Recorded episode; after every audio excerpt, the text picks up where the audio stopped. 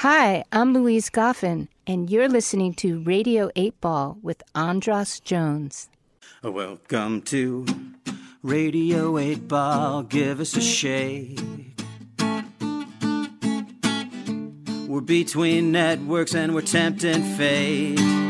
With Marvin Etzioni putting questions to the songs, which we will randomly select here with the help of our friend Synchronicity. And now it's time for Radio 8 Ball, give us a shake. Radio 8 Ball, give us a shake. It's the Radio 8 Ball Show.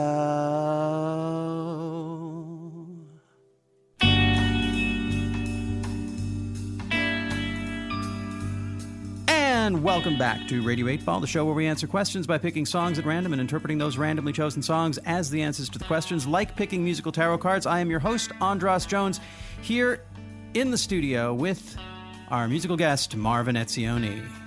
Hello, everybody. He's providing the oracle fodder for our musical divinations, and we're going to be joined by several illustrious guests, friends of his, collaborators, appreciators of the music and magic that is Marvin Etzioni.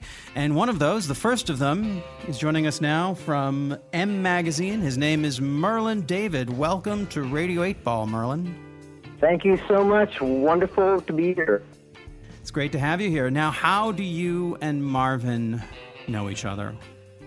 Let's see, I don't know, Marvin, I'm thinking Jeff Fasano, my photographer, is the one who introduced us, but I've been familiar with Marvin's music for decades, should I say. Well, I did mention this, that it would be nice. Now, I know Marvin, and we're finding out ways that I know Marvin that I didn't even know I know Marvin. But since you are a member of the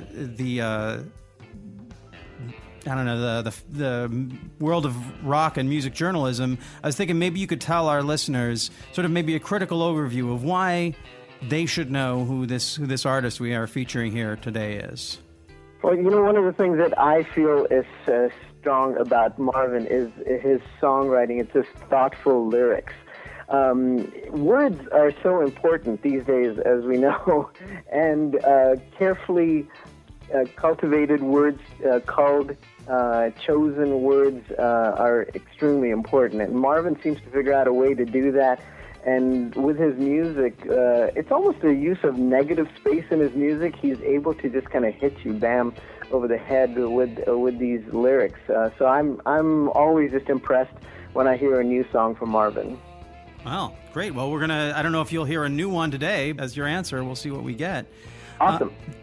I'm just learning about M Magazine. Yes, it's a print magazine. We're in 18 countries. We're the official magazine that's out there, but the Grammy Museum gives to all their members. We're also in every package that goes out of Sweetwater. We're also have an online component, but that's not as big as the print magazine itself. Oh, cool. Well, now I'll keep my eye out for M. We got a real M theme here. We got Marvin and Merlin. A lot of people who follow Synchronicity clue into, it's almost like sigil magic, you know, like the power of certain letters and certain numerals and certain vowel sounds. So I don't know I guess we'll find out what the synchronistic significance of the letter M is. What is it numerically? H-I-J-K-L-M. 13. 13. Ah, okay. Well, lucky 13. Lucky 13. Yes. Is it? No. Do either of you have a particular relationship with the number 13? Maybe. Well, my favorite number is 4, so 1 + 3 is 4. Oh, that's cool. I like the way your mind works. How about you, Merlin? I like that. No, nothing. I just I like the letter M, and that's why it's M for music and musicians. So that's why we chose M. Yeah. Nice. And is that? Do you think that's why they hired you? There was between you and a guy whose name was Bob, and you're like, no. Merlin looks way better on the M masthead. I started the magazine, so there. Oh, there you started the magazine. Oh, wow. Gosh. Well, I'm even more honored and embarrassed not to know that. No worries. Not at all. Okay, well, Merlin, you get how the show works. What's your question for the Pop Oracle? In this socio-political climate, how can we remain hopeful? In this socio-political climate, how can we remain hopeful? Okay, well now, to engage the Pop Oracle, I'm going to spin on your behalf. I'm going to spin the Wheel of Eight. Na, na, na, na, na, Wheel of Eight.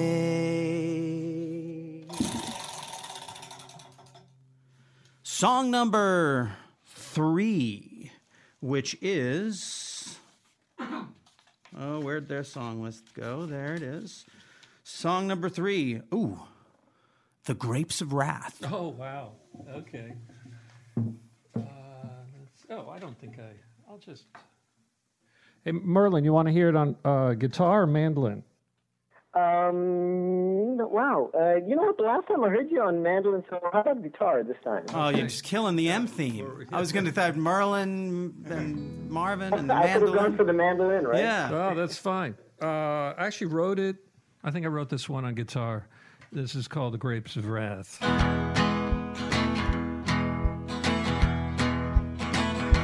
You can't hold me to what you're thinking. You can't hold me. I'm not the bottle you're drinking. You broke my heart in half, and now it's time for you to taste the grapes of wrath. You can't tell me the taste is bitter. You can't tell me it's getting better. You broke my heart in half, and now it's time for you to taste the grapes of wrath.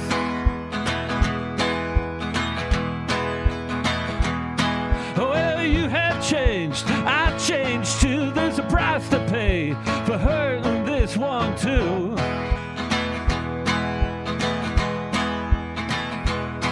You got a heart of stone, you got eyes like steel, you got two hands that touch, but you're too crippled to feel.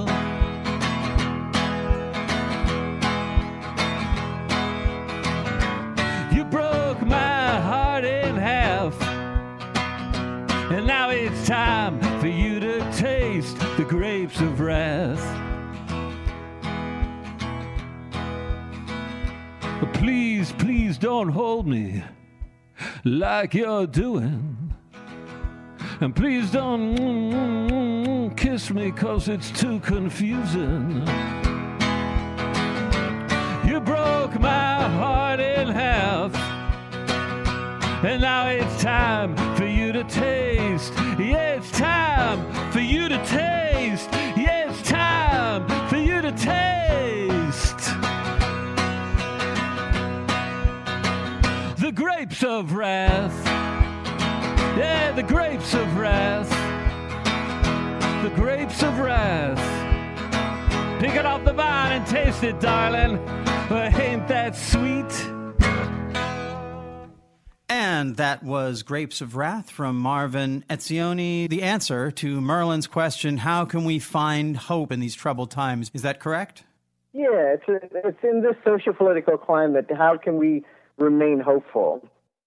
Well, before we get into the interpretation, Marvin, tell us a little bit about the background on that song. Well, it's basically a song about being hurt. And I think what's happening in our political climate right now is that a lot of people are feeling hurt.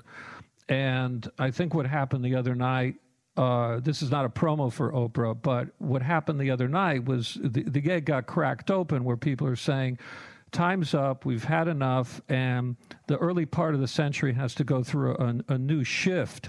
And I believe that our collective heart has been broken. I think the song was written more of a personal breakup, but the country's in a civil war, and a sociological civil war. And I think that it's okay for us to say that our individual and our collective hearts are broken, and that we could stand up for ourselves to say, for women to say, time's up, we've had enough, things are going to change.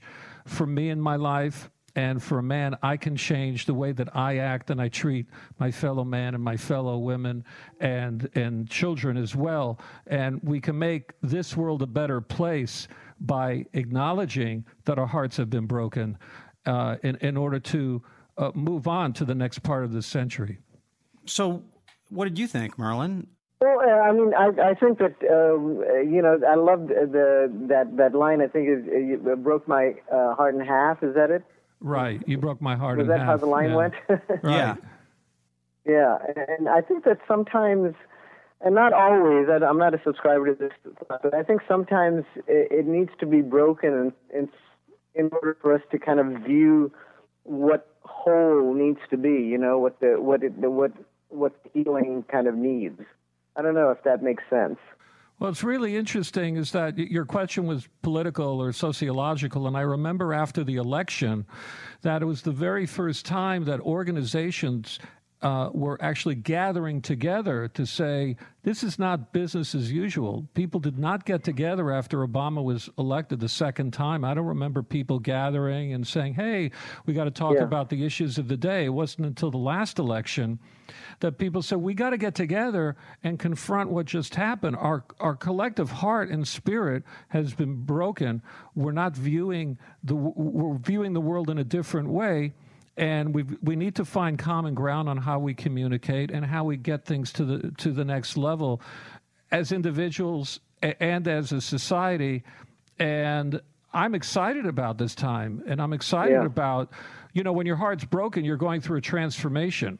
Something important happened to you if your heart gets broken. That's not it's not a casual thing. If someone says, hey, Merlin, you know, my heart is broken right now. That's not a casual conversation. That's not a casual reveal.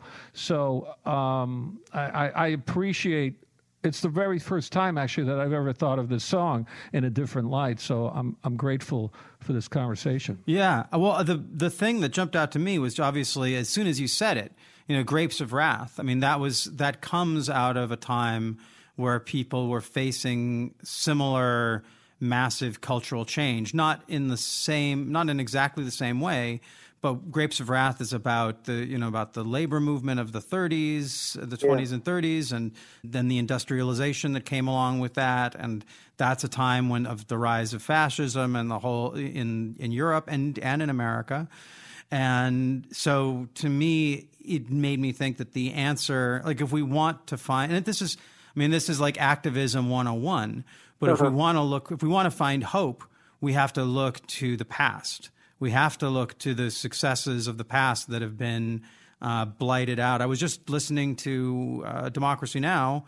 Yesterday. I think it was Democracy Now! Or maybe it was Counterspin, a great show by the people at Fairness and Accuracy in Media in Reporting put out. They're a media watchdog group, and they were doing the top 20 or their best stories that were not covered in the media and in the year 2017. And they were talking about how they were talking about the McCarthy trials and how the effect of them was not just to go after individuals, but was to wipe out a big part of our history in the media, a big part of the conversation that was going on at the time that Steinbeck was writing Grapes of Wrath and that Woody Guthrie was playing his music. And so that the successes don't get told. All of a sudden there's a Labor Day there and you don't know why Labor Day exists. All of a sudden there are these things and you just think, oh, well, these must have been given to me by the company because they're so generous that they gave me this weekend and they gave me these benefits.